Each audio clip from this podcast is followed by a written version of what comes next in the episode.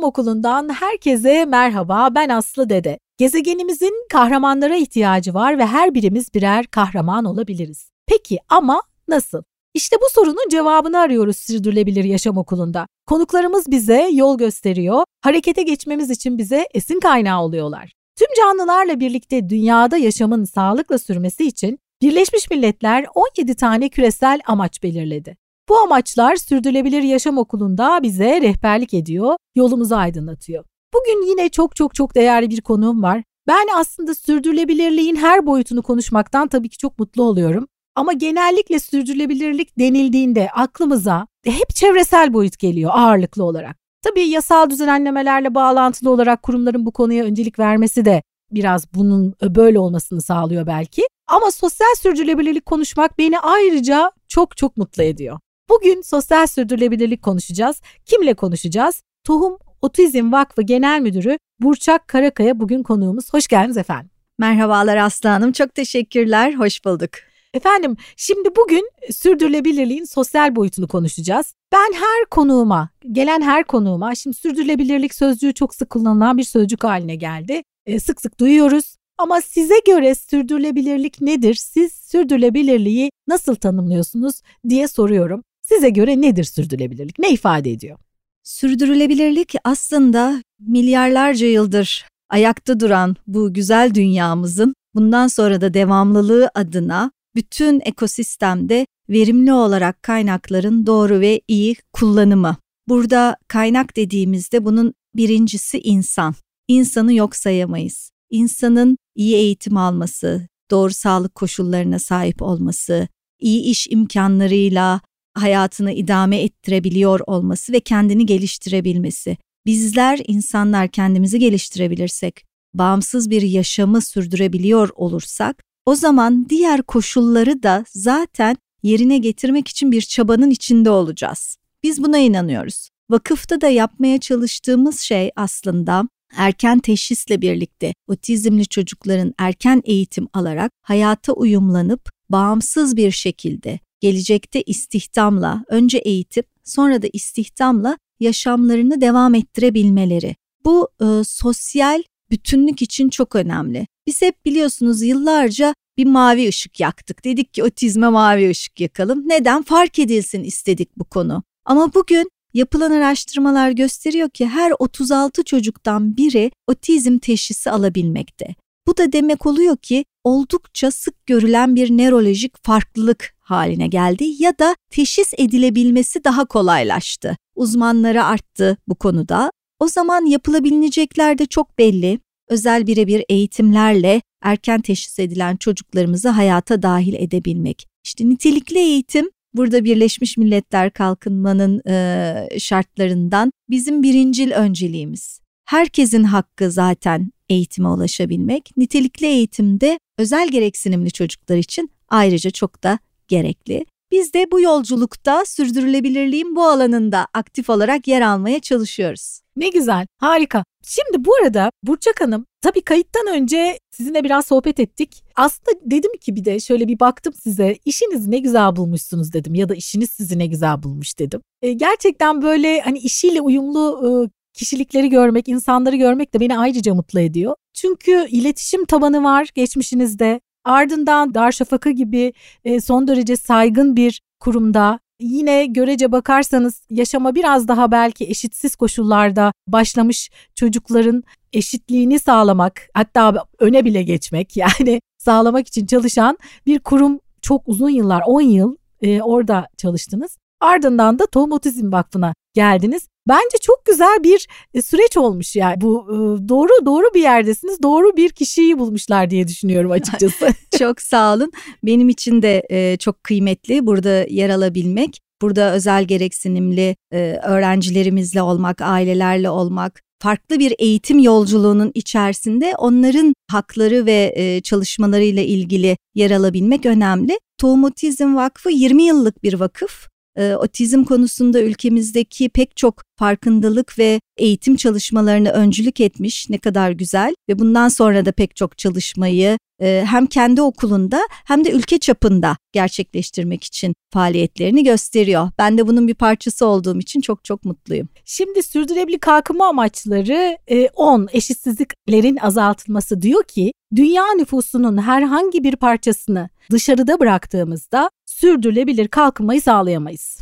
Şimdi otizm hastalığından biraz söz edelim. Hastalık mı diyoruz? Farklılık diyoruz. Bu bir hastalık ya da bir engel değil. Bu nöro gelişimsel bir farklılık. O zaman bu farklılığın özelliklerinden biraz söz edelim. Dünyada ve Türkiye'de durum nedir? Hı hı. Siz Tohum Otizm Vakfı olarak bu farklılığın o kişilere zarar getirmemesi için ya da yarar sağlaması için, yani eşit koşullarda yaşamlarını sürdürülebilmeleri için neler yapıyorsunuz merak ediyoruz.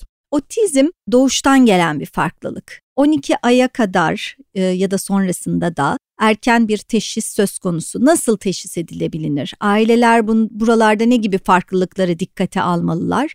Mesela çocuk ismi söylendiğinde bakmıyorsa, göz teması kurmuyorsa, tekrar eden davranışları varsa, dönen objelere karşı bir ilgisi söz konusuysa, geç konuşuyorsa ya da konuşmakta güçlük çekiyorsa, bu veya buna benzer birkaç tane farklılık olduğunda ailenin bir çocuk ergen psikiyatristine göstermesi çok önemli. Otizm tanısını onlar koyabiliyorlar. Ardından da hemen özel bir eğitim almaya başlaması çok çok kıymetli. Erken çocukluk dediğimiz 5 yaşına kadar olan dönemde alınan eğitim çocukta büyük bir farklılık yaratabiliyor gelecek yaşamı için. Bu da çok çok önemli. O yüzden evham demeyelim, annelerin özellikle söylediği bu çocukta bir farklılık var, acaba bir şey, gerilik, bir terslik var mı dediğinde o evhamı dediğim gibi bir çocuk psikiyatristi, çocuk ergen psikiyatristine göstererek giderebilmek çok çok mümkün. Belki otizm değil ama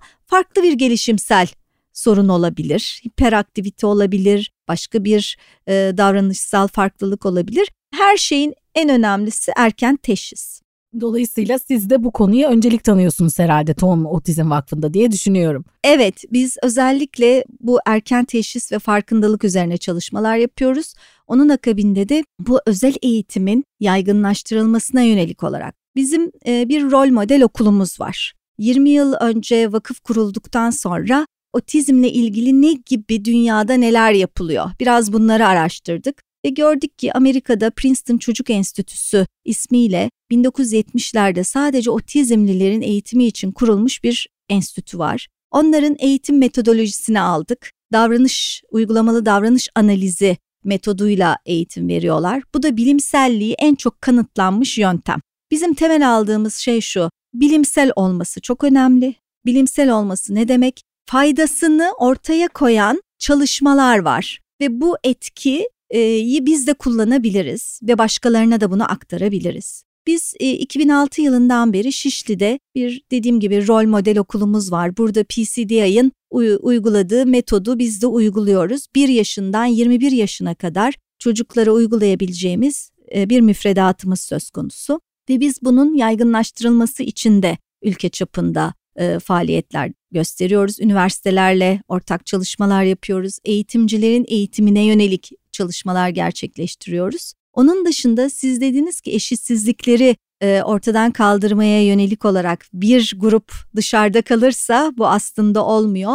Milli Eğitim Bakanlığı ile ortak çalışmalar gerçekleştiriyoruz. Kapasitelerini iyileştirmeye yönelik. Ülkemizde 2500 özel eğitim sınıfı var. Özel eğitim sınıflarındaki donanımları iyileştirmek, oradaki öğretmenlerin otizm konusundaki kapasitelerini geliştirebilmek için bir sınıf donanım projemiz var. Şu anda 172 tane sınıfı bu şekilde kurumların ve hayırsever kişilerin destekleriyle, bize yapılan bağışlarla iyileştirdik, geliştirdik. Ama elimiz hep üzerinde. Bu deprem döneminde de özellikle bu yıl gerçekleşen bu afet sonrasında da çalışmamızı özellikle o bölgeye yönelttik ve o bölgeden göç alan illere yönelttik. Oradaki acil ihtiyaca bir nebze olsun biz de katkı sunmaya çalıştık. Burada temel şey eşitsizlikleri ortadan kaldırmakta da yine eğitim. Evet, şimdi ben özel eğitim deyince bu özel eğitim sınıflarında sadece otistik çocuklar yok değil mi? Karma mıdır acaba? Merak ettim onu.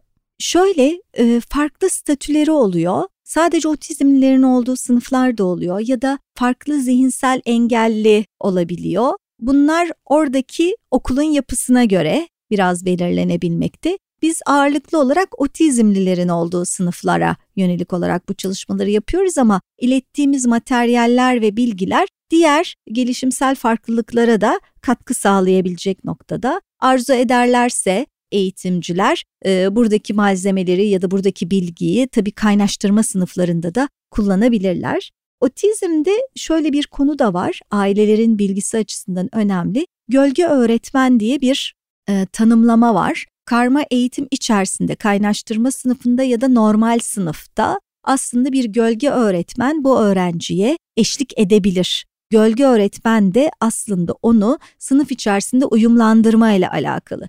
Bir sınıfta biliyorsunuz 30 kişinin üzerinde öğrenci var. Bir öğretmenin her bir öğrenciyle yakinen ilgilenmesi de çok zor. Her öğrencinin aynı bilgiyi aynı şekilde alabilmesi de zor. Burada bir de o sınıf içerisinde otizmli bir çocuk olduğunda gölge öğretmen aslında ana öğretmene bir nevi destek gibi o çocuğun ihtiyacını, gereksinimini eğer varsa sınıf içerisinde giderebilmekte. Bu da kanunen bizim eğitim kanunumuzda yer alan bir husus. Bunu da bilmelerini isterim.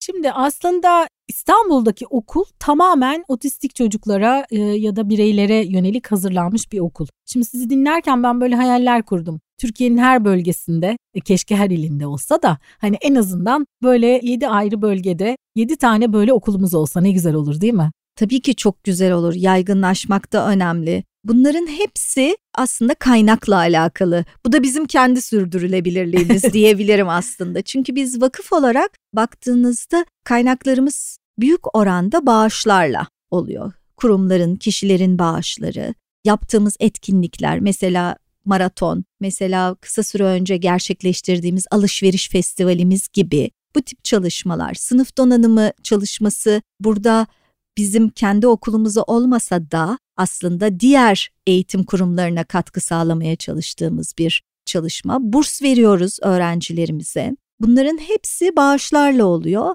O yüzden bizim o kaynaklarımızı geliştirmemiz lazım. İşbirliği yapıyor olduğumuz kurumların belki sayısını arttırabiliyor olmak, kişilerin sayısını arttırabiliyor olmak çok önemli. Bu da benim genel müdür olarak en büyük misyonum aslında kurum adına. Çünkü ne kadar çok kaynak yaratabilirsek dediğiniz gibi o kadar fazla yere bizim de dokunup fark yaratabilme gücümüz olabilir. İşte biz de buradan sesleniyoruz. Mümkün olduğu kadar size destek olsun ve bu okullar yani özellikle bu amaç için oluşturulmuş eğitim kurumları gerçekten çok çok değerli. Şimdi şeyi merak ediyorum. Diyelim ki otistik teşhisi konulmuş ya da böyle bir farklılığı olan bir ebeveyn ya da bir veli size kapınızı gelip çaldığında, yardım istediğinde evet, ne gibi yardımları isteyebilir? Siz onlara nasıl yardımcı olabilirsiniz? Bizim bir rehberlik birimimiz var. Hem web sayfamızdan oradan telefon ve e-mail bilgisini bularak iletişim kurabilirler. Rehberlik birimi bu noktada olan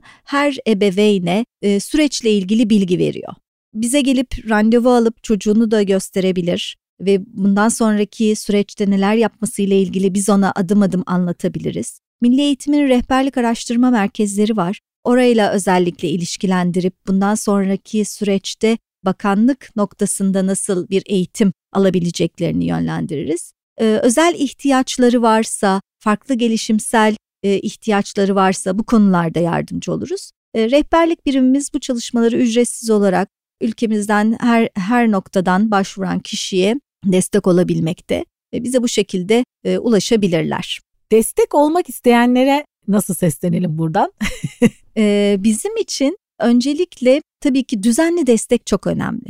Düzenli olan her şeyin siz devamlılığını da sağlayabiliyorsunuz. O yüzden az çok demeden bize yapılabilecek düzenli destekler çok çok kıymetli. Web sayfamız üzerinden, bağış modülümüzden bize kredi kartlarıyla düzenli destek ya da banka bilgilerimizden bunu yapabilirler. Onun dışında bizim sayfalarımızı ziyaret edebilirler sosyal medyadan ve iletişimimizi yaygınlaştırmak noktasında bize gönüllü destek olabilirler.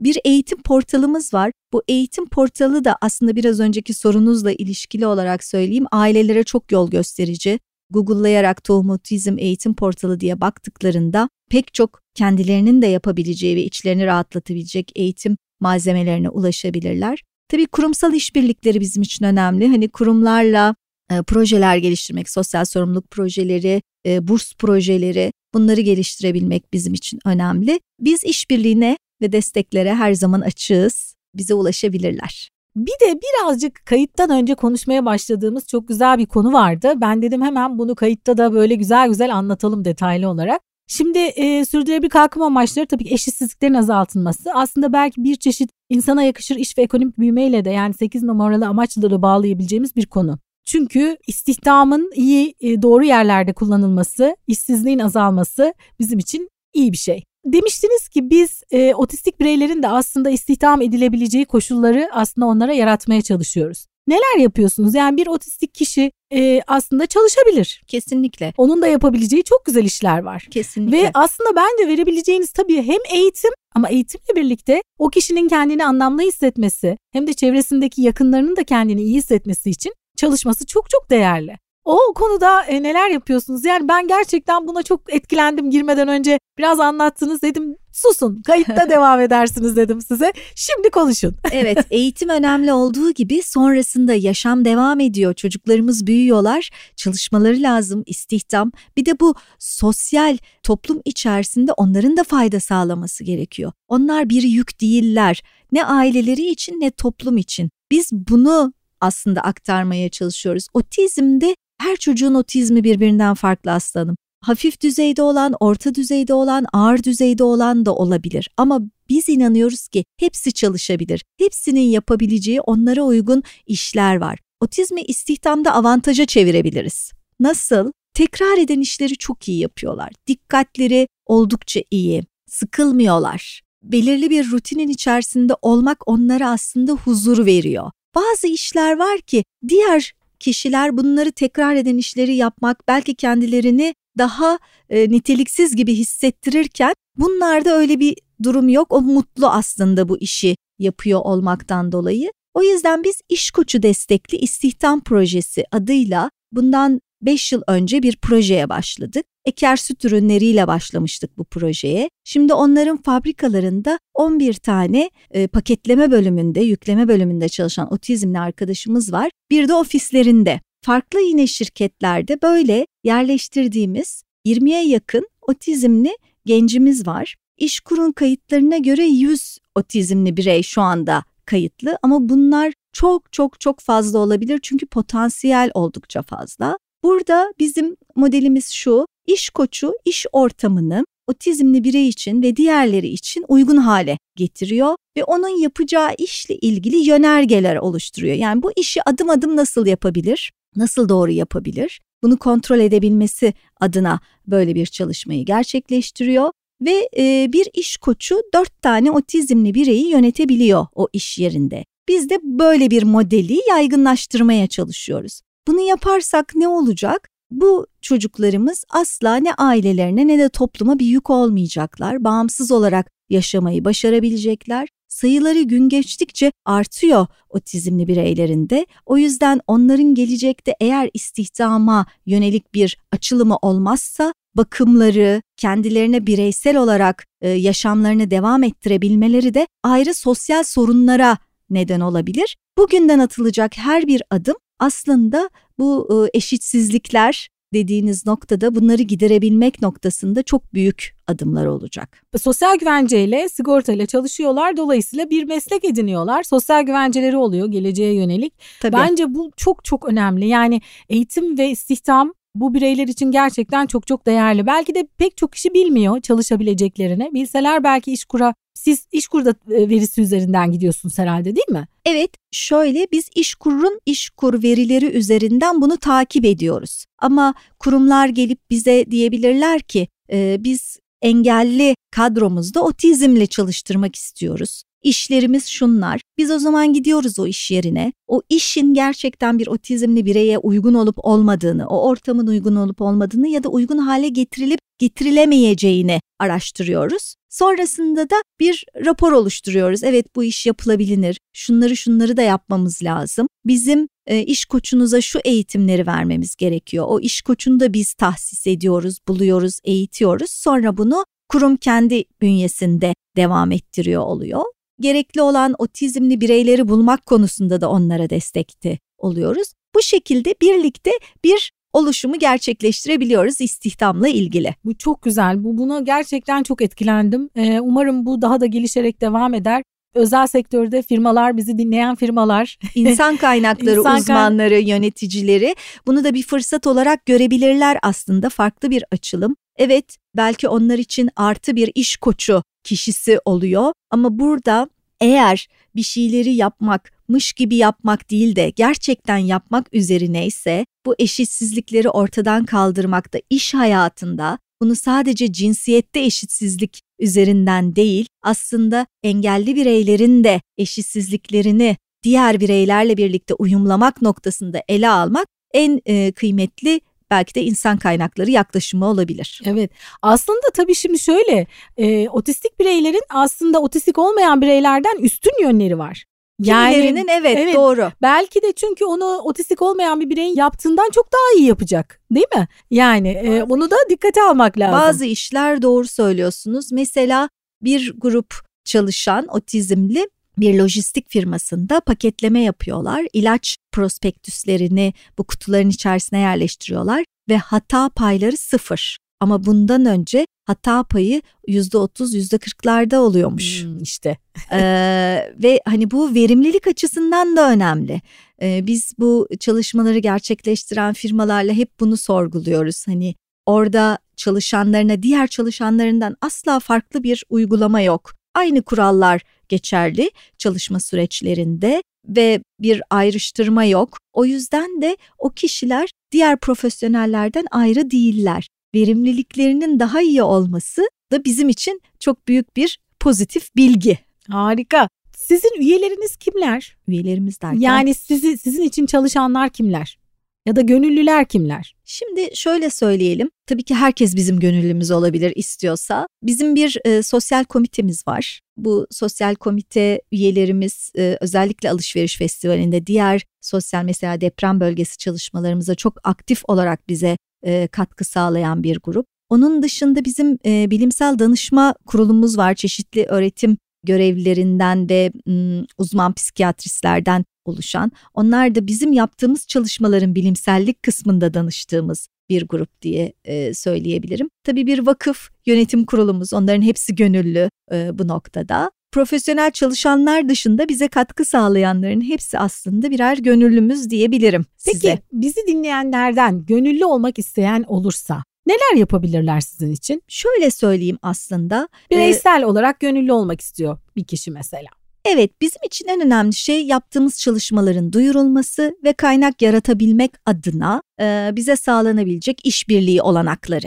Özellikle baktığınızda bizi dinleyen beyaz yakalı kişiler için diyelim, hani şirketlerinde çalışıyorlar. Acaba biz o şirketlerinde onlarla birlikte ortak neler yapabiliriz? Bizi kendi kurumlarıyla bir araya getirebilirler ve onlar da bizim orada elçimiz olabilirler. Baktığınızda hemen hemen her kurumun bir gönüllülük platformu var. O gönüllülük platformunda yer alan gönüllülere seslenebilirim belki de. Tohum Otizm Vakfı'nı da kendi çalışmalarının içerisine dahil edebilirler ve birlikte bu eşitsizliklere son ve nitelikli eğitim konusunda ortak çalışmalar yapabiliriz. Biz farklı kurumların ve kişilerin kendi ağlarını da kullanarak genişlemek istiyoruz. Yani onlar da bizim bir şekilde ülkede yayılımımızı sağlayabilecek olanakları bize sağlayabilirler.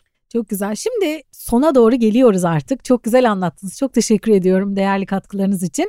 Sizce sürdürülebilir yaşam kültürünü nasıl oluşturabiliriz ve bununla bağlantılı olarak da şunu sormak istiyorum. Bunu her konuğuma soruyorum. Çünkü sizden duyacağımız bir şey bize bir esin kaynağı olabilir. Sizin sürdürülebilir yaşam için değiştirdiğiniz yaşam alışkanlıklarınız var mı örnek olabilecek? Bu arada hani siz sürdürülebilir yaşam için ne yapıyorsunuz diye bireysel olarak gelen konuklarıma sorduğumda şunu da biliyorum ki zaten genelde ben sürdürülebilirlikle bağlantılı işler yapan konuklarımı çağırdığım için onlar zaten yaptıkları işle bağlantılı olarak bireysel olarak bütüne hizmet etmiş oluyorlar. O ayrı konu. Ama sizin değiştirdiğiniz yaşam alışkanlıklarınız var mı? Bunu çevresel boyutta olabilir, sosyal boyutta olabilir, ekonomik boyutta olabilir. Var mı bize önerebileceğiniz alışkanlıklar, yeni alışkanlıklar? yeni alışkanlıklar birazcık daha belki pandemiden sonra daha fazla buna yoğunlaştım diyebilirim. Belki pek çok konuğunuzda öyle cevaplar vermiş de olabilir. Hayatı birazcık daha küçültebilmek, biraz daha kendine dönmek, kendini iyi hissetmeyle ilgili aktivitelere daha fazla yer verebilmek. Buradan şunu kastediyorum aslında. O kadar hızlı yaşıyoruz ki anı, gün içerisinde 10 dakika bile kendime ayırmadığımı fark ettim o dönemde ve sonra söz verdim. Bundan sonra en azından bir günde bir 10-15 dakika ne yapıyorsun, ne yapacaksın? Böyle bir sakin bir şekilde kendime bunu sormak ve kendimi birazcık daha iyi hisseder hale getirmek ve devam edebilmek. Yani o güne devam edebilmek için kendime ara ara es vermek. Tabii fiziki iyiliğimiz için evet biraz spor, ama ben ağır bir spor yapamıyorum maalesef. Hani en fazla yapabildiğim şey tempolu bir şekilde yürümek, ama bunu da rutine bağlamak. Hani aklıma geldiği gibi değil de her gün bunu yapabiliyor olduğum sürece yapmaya çalışıyorum, gayret sarf ediyorum. Onun dışında da fayda sağlayabileceğim şeyleri araştırıyorum. Beni hayatta mutlu eden şeylerden bir tanesi, iz bırakabileceğimiz ya da bir şekilde katkı sağlayabileceğimiz konuların içerisinde olabilmek. O da belki benim sürdürülebilirlikle ilgili kişisel misyonum diyebilirim. Tercih ettiğim işler ve orada yaratmaya çalıştığım katkılar hep bunlarla alakalı.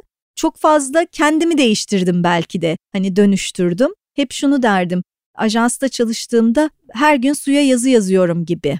Yani bir gün bir şey yapıyorum, ertesi gün başka bir şey, hatta gün içerisinde çok farklı şeylerle uğraşmak durumundayım. Bir şeye odaklanıp onda fark yaratabilmek nasıl olabilir deyip sivil topluma geçmiştim. Böyle bir dönüşüm benimki. Tabii bunu herkese uyar uymaz bu şekilde ifade edebilirim. Herkese en azından gönüllü çalışma kısmı uyabilir. Kesinlikle, kesinlikle. Burada da şunu lütfen akıllarında tutsunlar. Gönüllülük de belirli bir devamlılık ve disiplin gerektiren bir konu.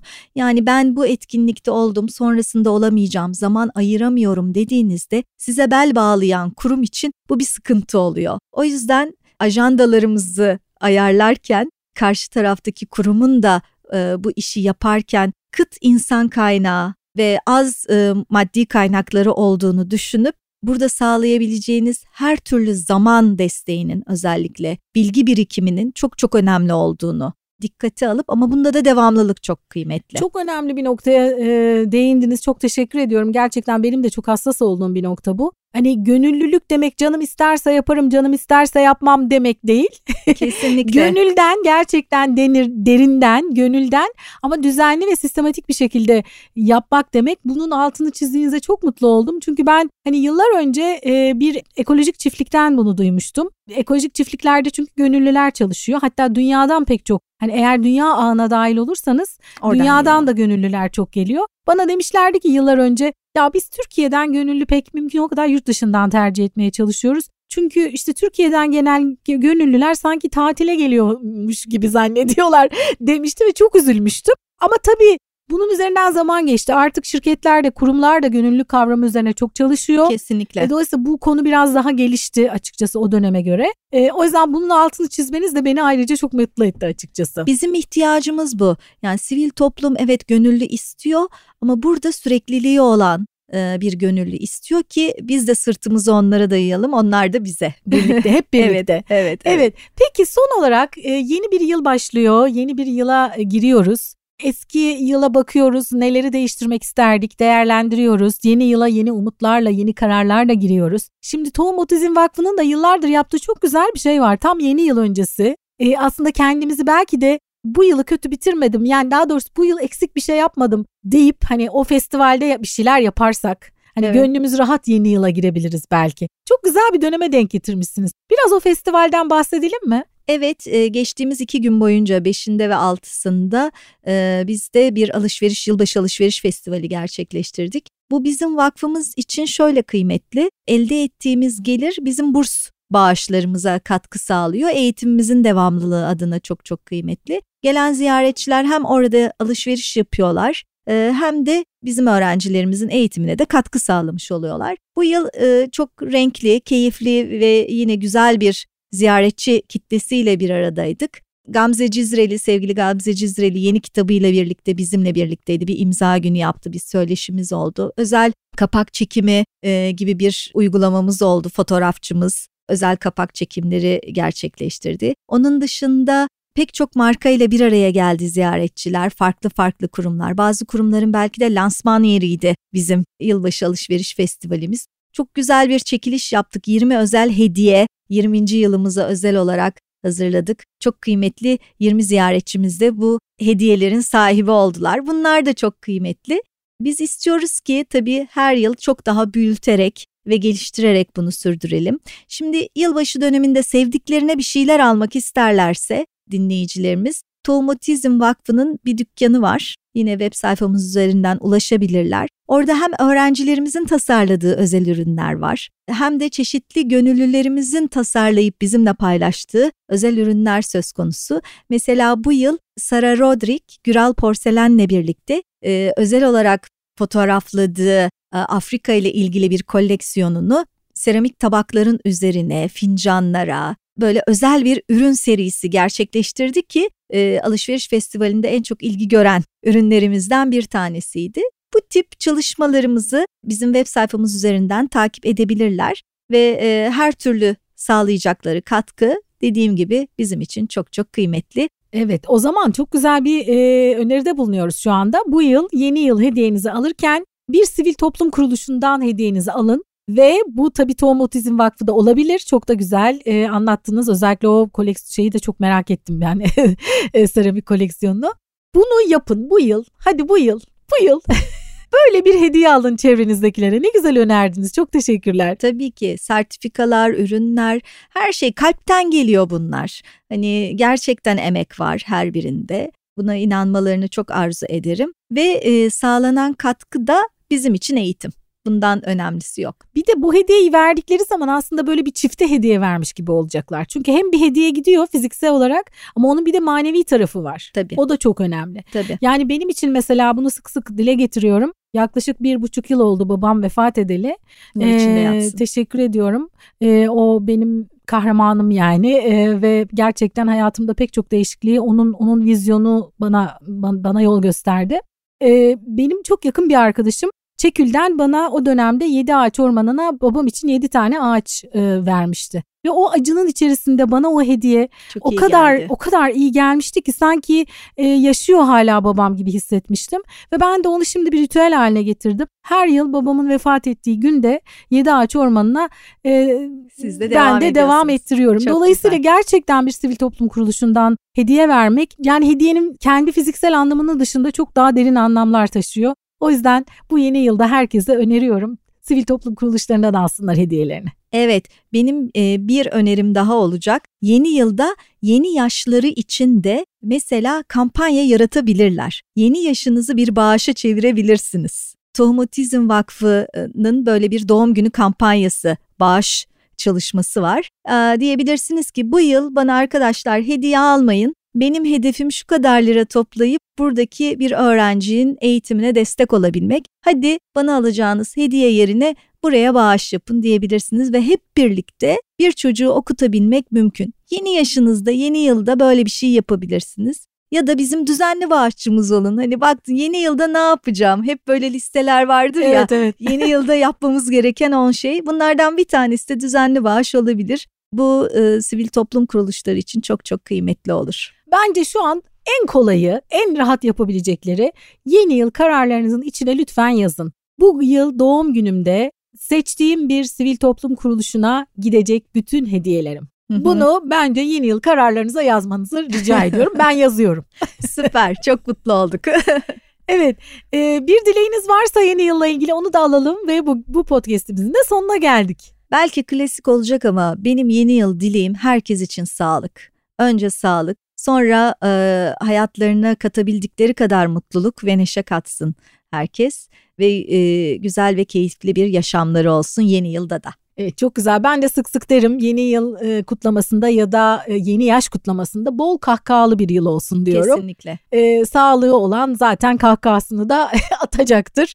Dolayısıyla bol neşeli bir yıl olsun diyorum. Çok teşekkürler Burçak Hanım, sağ olun paylaşımlarınız için. Ben çok teşekkür ederim Aslı Hanım, bize de bu fırsatı tanıdığınız için. Rica ederim efendim. Bir bölümün daha sonuna geldik. Bize nasıl ulaşabilirsiniz? Sosyal medyadan Sürdürülebilir Yaşam Okulu ya da sürdürülebiliryaşamokulu.com adresinden bize ulaşabilirsiniz. Bugün Tohum Otizm Vakfı Genel Müdürü Burçak Karakaya konuğumuz oldu. Ben Aslı Dede, bir sonraki bölümde buluşmak üzere demeden önce başta ne söylemiştik? Tüm canlılarla birlikte dünyada yaşamın sağlıkla sürmesi için gezegenimizin kahramanlara ihtiyacı var. Ve o kahraman sen olabilirsin. Harekete geç.